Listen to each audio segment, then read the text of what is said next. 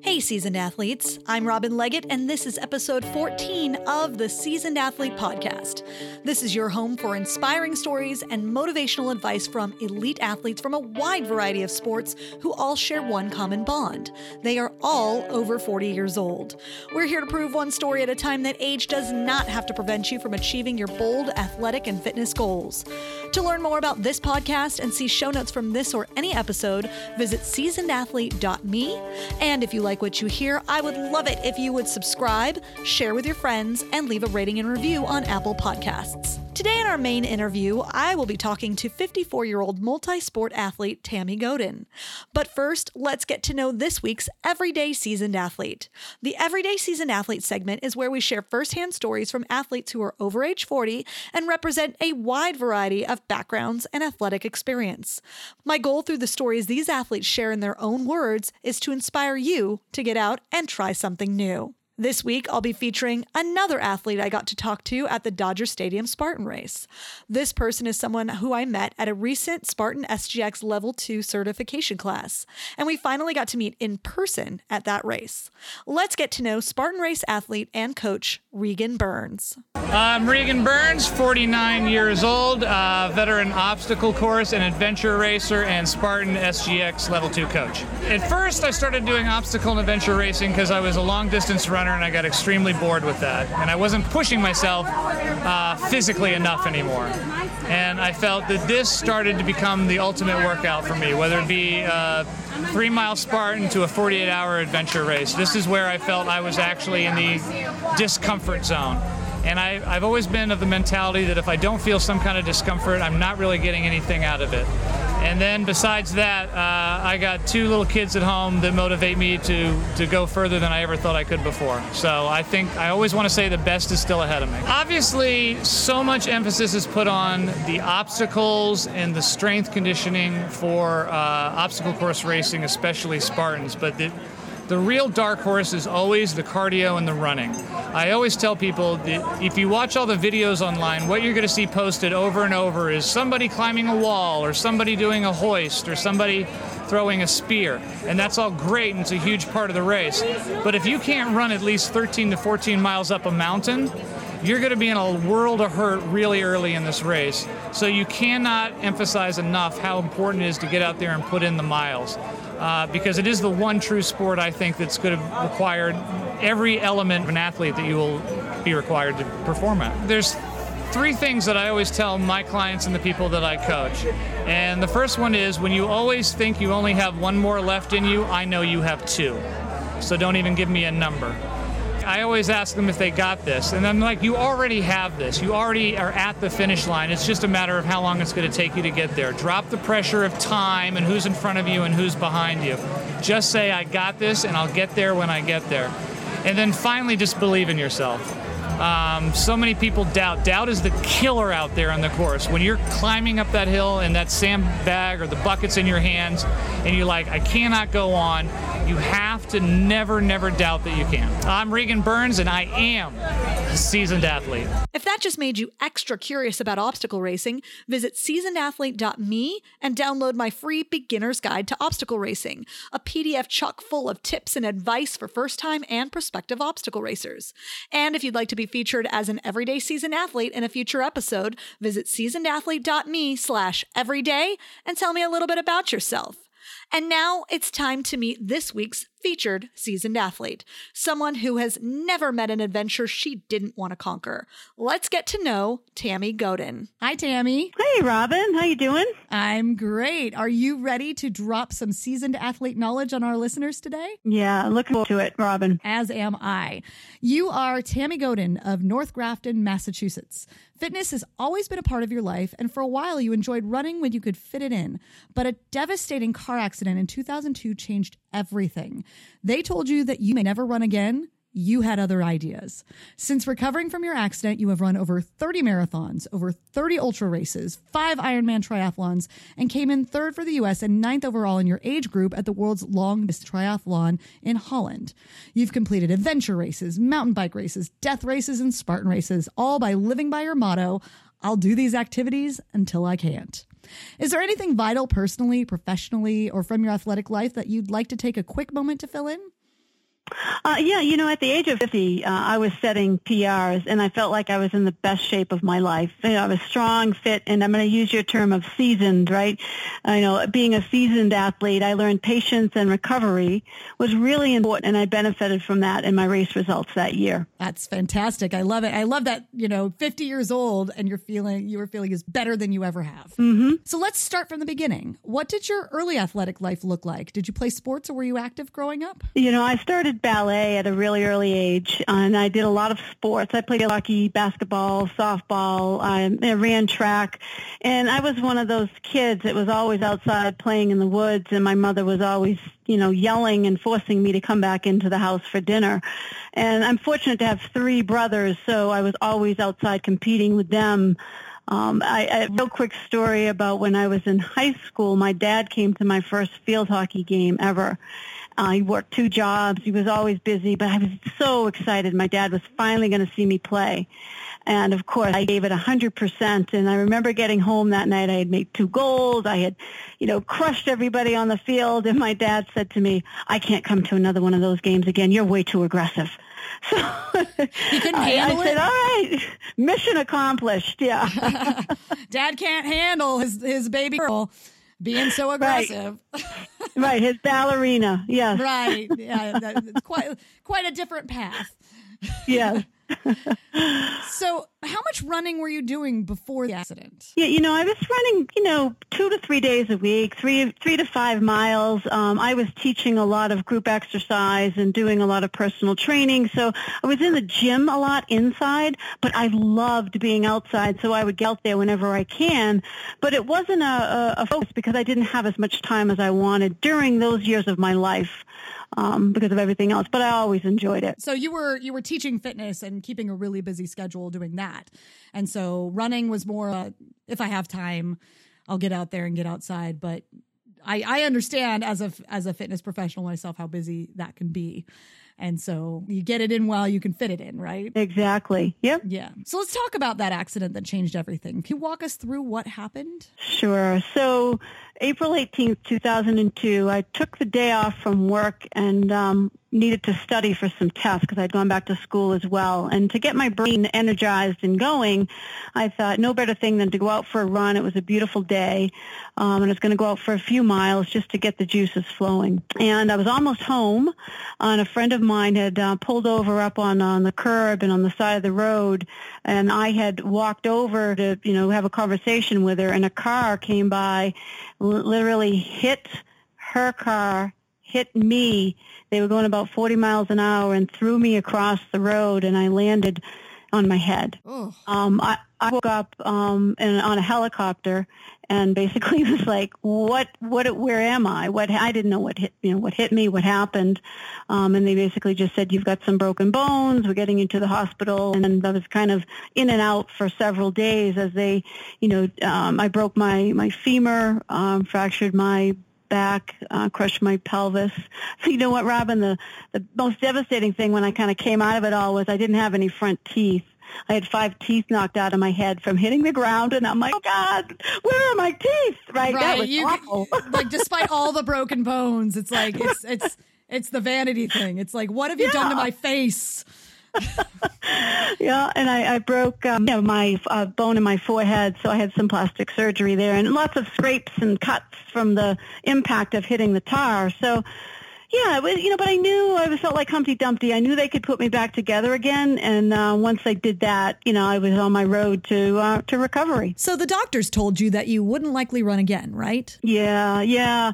You know, you know, obviously one of my first questions is, you know, I want to get back to group exercise. I want to start running, and they said, well, you know, you might run you know, a little bit, but you're probably going to have some pain. I had a, a titanium rod put in my um, my leg. It's still there from my hip to my knee. It's kind of interesting. They just bang this titanium rod right through your bone. So really, my femur is stronger than it's ever been. Sure. And, you know, I basically, you know, when he told me that, I said, hey, you know, I'm going to prove you wrong. And when I went back a year later to have some screws taken out because they were pressing against my IT band and causing some pain, I thanked them for doing such a good job with my surgery because I became a marathon runner. Do you think that being in fitness and having a really strong understanding of your body helped focus you for your goal? Oh my gosh, yes, no doubt, no doubt.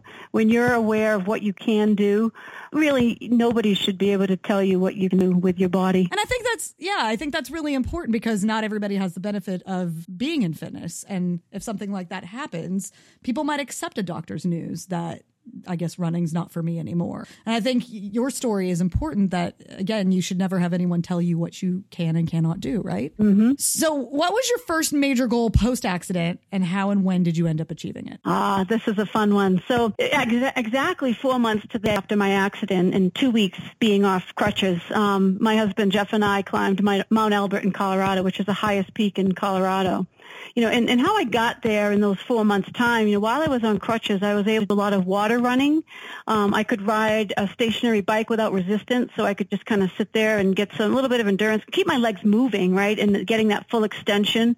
I was able to do some stretching and I did the that arm pedaling machine for hours to build endurance, and how boring was that? Um, and then I did my my physical therapy faithfully. You know, I started lifting light weights when I could endure the pain, and you know that hike was really the catalyst because we did several other that while we were on vacation that weeks. I thought, hey, if I can do this, I can do anything. And how high was that peak? Uh, it's 14 14,300 something feet. Uh, it took us about eight hours to to accomplish that. That's awesome. That was how long again after your accident? Four. It was four months exactly to the Four day. Yep. So yeah, yep. And we just celebrated the 15 year this year. Congratulations. Yep. So, again, the doctor said you may never run again. So, let's talk about that first marathon you completed after your accident. Yeah, so right after Mount Elbert, you know, we said, okay, so what's next? That's kind of the theme with Mike and Jeff and I is, you know, what's next? And um, we decided, you know, okay, let's do a marathon. So Jeff was not a runner. He was a football player, hockey player, weight trainer. So this is going to be a challenge for him, too. So uh, it was fun training together. And fortunately, Jeff, being an exercise physiologist, he put together a sound training plan of which I followed to the T. And uh, when I started running, I had a pretty bad limp for quite a while, and literally people would stop me on the side of the road and say, "Oh, did you get hurt? Do you need a ride home?" Uh, So I, I think I looked kind of funny out there trying to you know, slug along. But uh, we flew out to California in April of 2003, uh, literally a year later, and crushed our first marathon. And then Jeff signed me up for an Ironman without me even knowing it. Because, you know, what's next? Right. And how did you react to being signed up to, for a, for an Ironman? Like, that's your next thing is an Ironman, not just a triathlon, an Ironman. You know, I was a little bit nervous about it, but he's always been such a supporter and believed in me and knows my, my driven personality. He knew that I would eventually come around. So the very next day, I said, okay, this is going to be a lot of fun. Let's start training. So a little bit of hesitation, but then realizing, yeah, we can do this. Yeah. And I like you. You have a strong partner in this. And I've, Oh, yeah. Yeah, I've talked to a few people on the show that have that that they they compete with their spouses or their spouse is their coach or both, and I I really love that. I think that's great. Uh, fitness goals, that's great.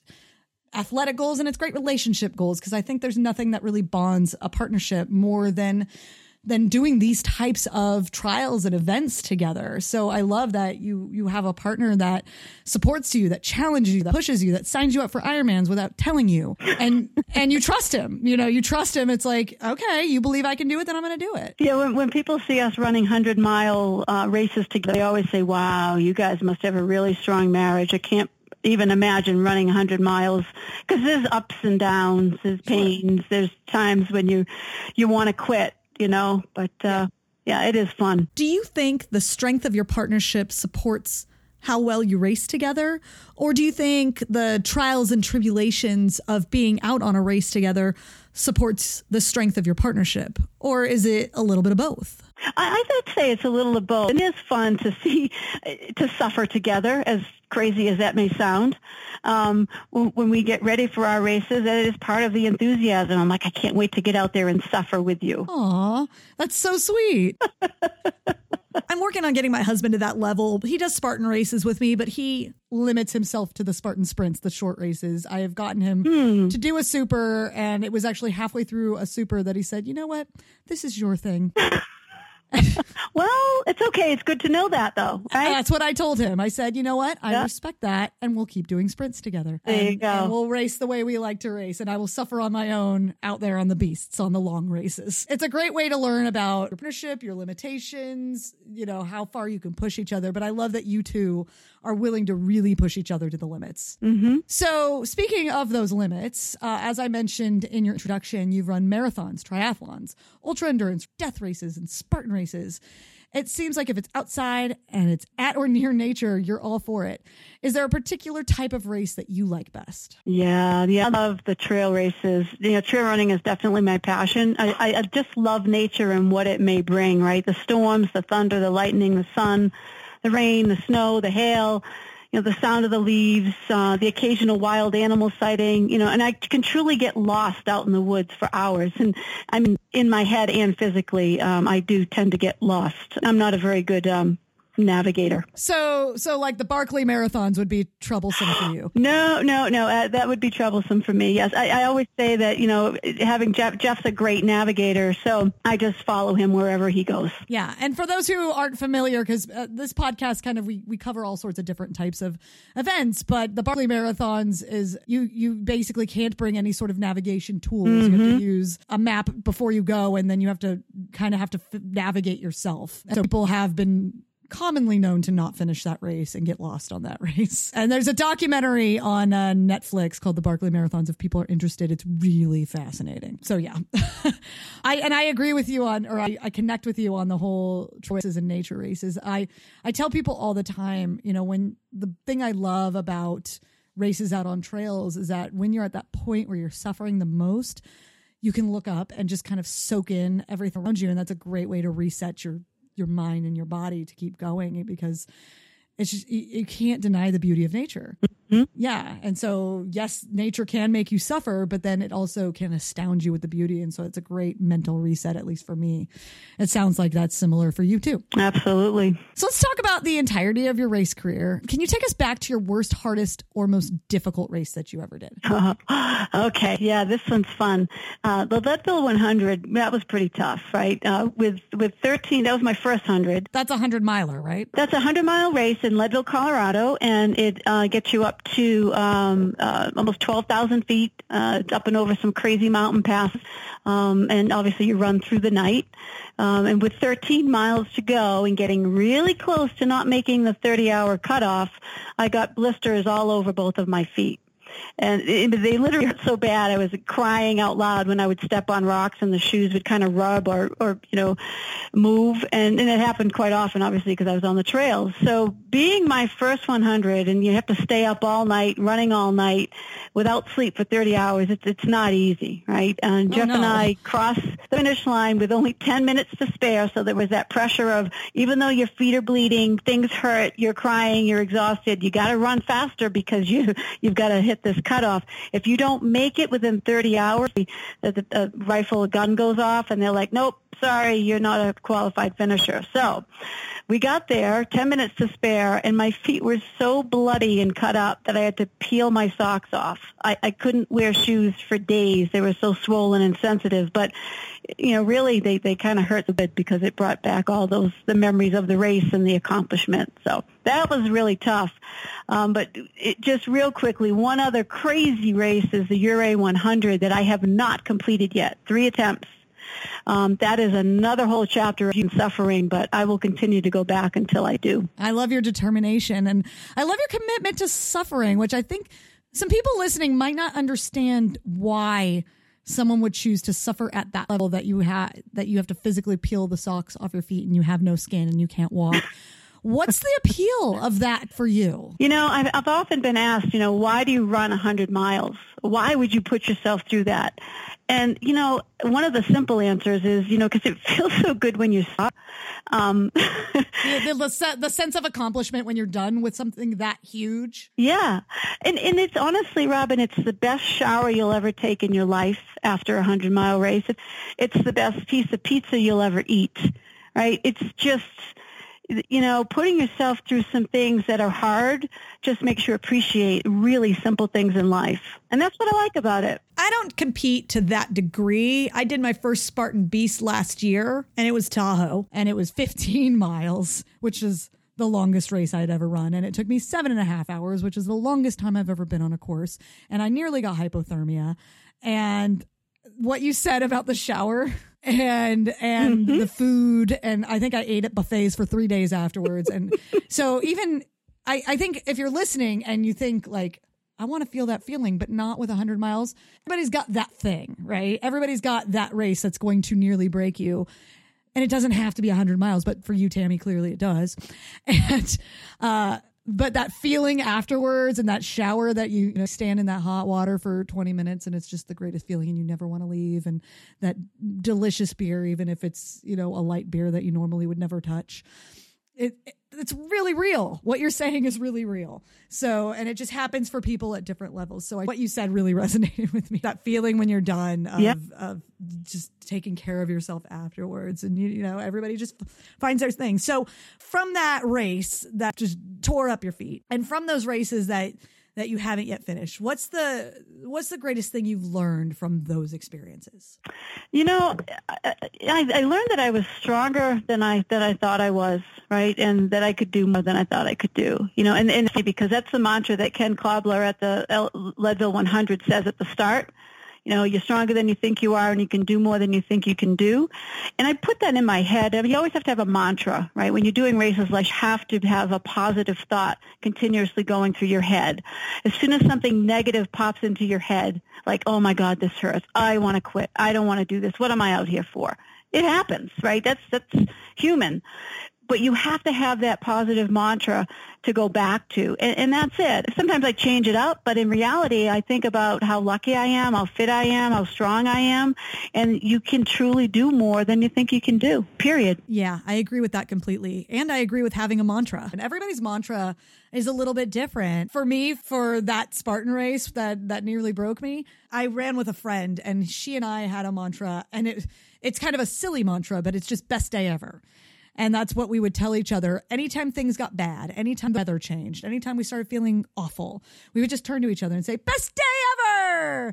and that's, you know, that, it's just the irony of that. And it would shift mm-hmm. our minds into just like, everything is silly. We volunteered for this. Let's keep going. So everybody's mantra is different, but I agree with you about the importance of having that that saying or something that will snap your mind back to a focused place or a positive place. And your mantra is actually, you know, my day might not have really been the best day ever, but the fact that you're saying you're stronger than you think you are, you can do more than you think you could, that's all very, very true. And I see it every day and I see it through the people I talk to on this show. So those are really wise words. And I'm glad you shared them today. So on the other side, can you tell me about your favorite race, your best experience, your top moment? Oh, this is a tough one because there's there's a few of them, but um, if you don't mind, I want to share two.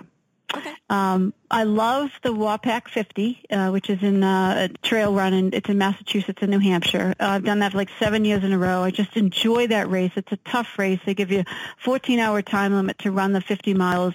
Sometimes it's rainy and me. It's an early May race, so it gives you a good baseline, early season. You know, see where you are fitness-wise, and it's a real small race with a bunch of regulars that are attending. Right? It's just it's just always a good time, great people. So I love that. It's local. It's low key and I've done fairly well at it some years too. So I feel accomplished uh, early on in the season. And then my best race ever was the Vermont 100, and that was my in my age of 50. That 50 year that I had such a good year, I completed it in under 24 hours. I literally did a negative split. I was faster the last 50 miles. Wow. Honestly, the, yeah, the stars just aligned that day. I felt amazing the entire race. I didn't have any pain. I didn't have any nausea. I didn't have any sleep monsters. What we call them when you're running out in the woods and all of a sudden you nod off like you do when you drive in the car. It literally happens when you're running. That's so bizarre for me. I was actually, I recently talked to a triathlete that talked about nodding off on her bike and it's like, I don't even understand how that happens, but I guess if you're just going for so long, it does. I, I had a PR, and it was a you know 100 mile race, and I was first in my age group. Um, and then, uh, you know, I, I also Grindstone 100 in Virginia it was part of a Beast series. Is another one I placed first in my age group, and I completed uh, an entire Beast series, which consisted of 350 Ks, uh, a 50 miler, which is Mount Masochist, a 100 miler, and Hellgate 100, all in one year.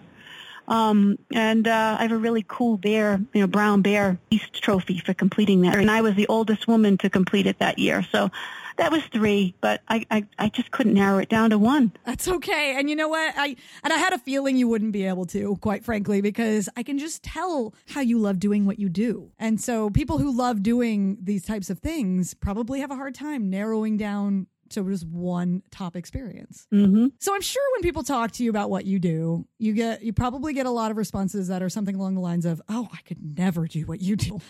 Uh, what advice would you give to someone who told you something like that? You know, if you want to do it, you can. It, it's really that simple. You know, you set your goals, put a plan in place, and follow it. You know, just don't let yourself down. You know, tell yourself that you're a marathoner or a triathlete or a Spartan athlete, and you will become it. You know, when I was when I was a kid, I had a poster on my bedroom wall, and it was of a ballerina doing a perfect back attitude, and underneath it, it said, "If you can imagine it, you can achieve it." if you can dream it, you can become it. And I woke up and read that poster every day. And it seems to have stuck with you. Yeah. Just tell yourself you can do it. There's so much power in believing in what you can do. And and conversely, there's a lot of power in not believing that you can do something. Mm-hmm. If you if you tell yourself you cannot do something, you're not going to do it. And if you tell yourself you can, you're far more likely to do it. So I think those words that if you can dream it, you can do it. If you believe you can is true. So I like that. Tell yourself you're a marathon runner. Tell yourself you're a Spartan athlete. Start saying these things to yourself and believe your words. And that's how you get to the point. And then pick something to start with and then see where it leads you. Right. So, what types of unique challenges or perhaps even benefits do you find that you encounter as an older athlete training and competing at the level that you're at? Hmm. Well, you know, there are challenges no matter what age you're at, right? You might not have enough time, you know, work commitments, family, but uh, if we think of it physically uh, as I age, one thing I do notice is my, my flexibility requires a little more work these days. You know, those days of splits and grand jetés uh, from my ballet days are getting a little blurry. Um, so I do need to start being more committed to incorporating some of that, similar to yoga, right, um, to make sure that I don't get injured right? Um, I do notice that I, I need to take a few more rest days than I did in the past, and I probably should have taken some rest day, more rest days back then. I, I think that uh, you know the, the, the flexibility, resting a little bit more, being a little bit smarter um, with my training. I've had to be, um, but the benefits of you know just a long list of the benefits. You know, the, you know, the more fit you are, the more fun you have is something that I say you know all the time.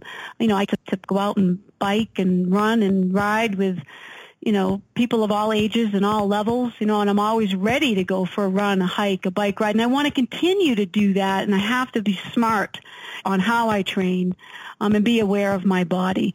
So, um, you know, I, I'm fortunate that, believe it or not, you know, even after the accident, I, I don't have any pain. I'm very, I don't get injured. I think I'm a smart athlete in that Jeff will say this to, to me and to a lot of people. One of the keys to my success as I've gotten older is that I've always been consistent, Robin. I've never been the person that's like, oh, I'm going to take the next six months off and just, I, will take a downtime, right? I, I won't train as hard, but I am always consistently doing something for my body to benefit. And do you, do you always have a race on your calendar generally? Um, yeah, I do. I, I set my goals every, every year. Um, you know, I sit down and I say, okay, what I'll do in 2018, what are my key races?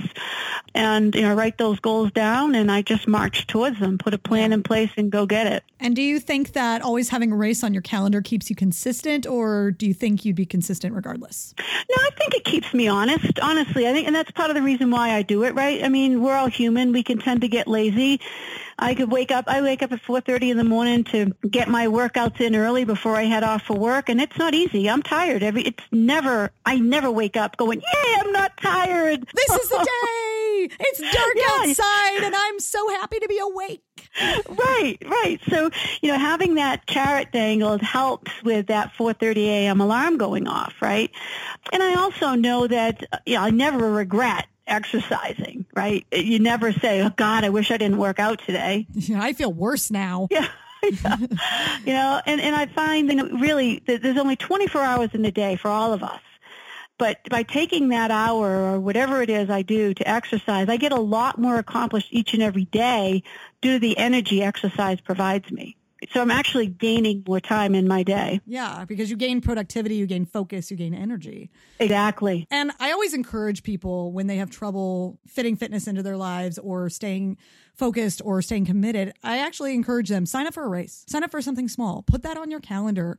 And because I think it's so useful to stay committed if you have something very specific and measurable that you're training for that it's like i have x amount of days to this race and i want to be ready and i want to run it. So i think there is really something to having, having some sort of co- competitive event or race on your calendar to train for to keep you honest with your training. And i also really love that you know you're you're a high level athlete you push yourself and yet you're telling me that it's still hard to get up in the morning and work out and i think mm-hmm. people i think people need to hear that because I think a lot of people assume that someone who competes at the level that you do is excited to get up at four in the morning because, you know, it's like people who run 100 milers are obviously crazy and obviously love working out, right? You're saying, you know, no, I, I'm tired. It's dark out and I'm groggy, but I always feel better when I'm done. And so I do it. And it's true. Mm-hmm. Right. So aside from being an accomplished athlete, you enjoy hosting running clubs and group exercise classes at your workplace. Can you talk about why you enjoy doing that, along with some of the accomplishments you've seen from some of the coworkers that you've had in your groups? Sure. So, you know, I'm a firm, firm believer in forming good relationships is critical, you know, to success both personally and professionally, right? So spending time with people you work with doing physical activity, you know, getting outside of your comfort zone together is an amazing way to bond. Um, you know, and a lot of corporate America's work culture today revolves around food and alcohol, right? Let's go out, we'll have a drink after this meeting. And, you know, and when I attend our offsite company meetings, I lead an early morning run before our eight hours of sitting on our butts begins. And uh, a quick short story, it's a group of the sales guys. I work for a software company out for a quick run uh, early morning before our big sales meeting. And I said, hey, I'll be about five miles, guys. You know, I got about six of these guys. And, well, it ended up being um, eight miles. And, and most of the guys limped into the meeting that morning and told the CEO that it was my fault if they fell asleep halfway through. Well, what's interesting is it was just the opposite. Those that went out drinking the night before and slept in were the ones doing the nodding off in the chair. And those of us that went running were engaged, asked questions, and we were full of energy. So it's kind of, and I loved watching it. I, in my own brain, was watching all of this happen and uh, said, you know, gosh, it's just amazing to see the effect of exercise on people. Yeah, especially an event like that. Yeah, exactly. Yeah, you should be there fully focused, right? Your CEO's up there. This is a big, big meeting. You should be energized for it. I've been very fortunate that I've been able to coach colleagues to do Ironman, you know, marathons, Spartan races, and these are individuals that started off with very little background sports um, and you know, they never thought they could do any of those things, right? I just kept telling them that they could. Uh, just stay committed to yourself uh, and what you want to achieve. And uh, you know, I just love watching them cross the finish line. It is really rewarding to see people accomplish things that you know they can do, but they don't know that they can do. It's really, I've, I've been lucky enough to be able to do that. And it's really cool, isn't it? Yeah. So, your motto, as you told me, is that you're going to do all of these activities until you can't. And it seems like you always have another adventure around the corner. So, my question for you is Is there a sport or event that you have not tried that you have on your bucket list? You know, I've been thinking about rock climbing um, because it's outside, right? It's typically in the mountains and it requires a lot of strength. So, it would be a, a different type of training for me. And I, I need personally, I, I need to focus a little bit more on strength as I'm getting older, right? I have a lot of endurance. You know, as you age, obviously, you know, osteoporosis, your bone density, all of that. I need to be aware of that, and strength training helps with that. So if I come up with a sport that force me to do more of that. I think I'll be more dedicated to that. Um, and I also have a very dear friend who was an avid climber in his younger years that's offered to, to take me and teach me. Um, and I'm also a little nervous of heights, believe it or not, even with all the hiking that I do. So I think it would be good for me to get out of my comfort zone and lifting like that. So yeah, I've been thinking a lot about, um, you know, just novice taking up rock climbing for the um, you know the strength benefit and the fun. And the fun and it would play into other things like spartan racing. I imagine that it would be really helpful for that too. Mm-hmm. so before we go do you have one parting piece of wisdom that you've learned in your competitive journey that you'd like to share with our listeners? You know i would say never stop setting goals. You know practice self-discipline and just tell yourself every day that you can achieve. I love that. And it's it's you you hit so many levels setting goals mantras positive thinking believing in yourself all of that right there. So never stop setting goals and keep telling yourself that you can achieve it. I love that the, the mental aspect is huge, right? One of the things with a running a 100-mile race is they say, you know, the first 50 miles you do with your legs, the second 50 miles you do with your mind. I've heard that. I've actually, I, as you were saying that, I pointed to my head. I'm like, second 50 miles, mind. So, Tammy, thank you so much for being on the Seasoned Athlete today. Your story, perseverance, of determination, of positive mindset, of never stopping in pushing yourself, never finding limits for yourself is an inspiration for anyone listening. Keep following those adventures and keep going until you can't, which is hopefully never. Thank you so much, Robin. I really enjoyed it. All right, seasoned athletes, before we go, here are my top three takeaways from Tammy Godin. Number one, it can be really great to have a strong race partner. For Tammy, it's her husband Jeff who races with her, supports her, and sometimes even pushes her to challenges she didn't know she could do.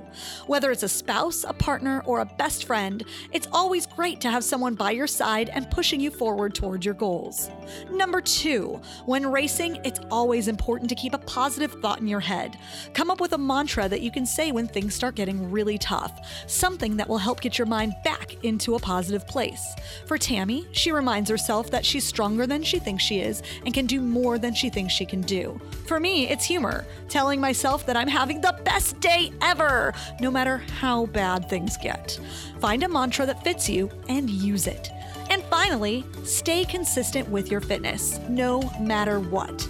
Even if you're not a high level competitor like Tammy, when you stay consistent with a regular fitness routine, everything gets easier, especially as you get older. Thanks again to Tammy Godin. Thank you for listening to the Seasoned Athlete Podcast. The music you heard on this episode is from bensound.com. All right, friends, I have a really big favor to ask. I need your help to get the word out about Seasoned Athlete. How can you do that? It's really easy. Just share. Share it with your friends, your family, your network, or anyone you think might benefit from the stories told by the incredible athletes featured on this show. Send out an email, share on social media, or sing our praises from the mountaintops. The more you talk about Seasoned Athlete, the more people we can reach, inspire, and motivate through this show. Thank you so much for listening, and thank you so much for your help. And while you're at it, follow us on social, Seasoned Athlete Podcast on Facebook and Instagram. And hey, do you know someone who would make a great guest on this show? Shoot us an email, seasonedathlete at gmail.com, and tell us all about them. Or if it's you, tell us all about yourself.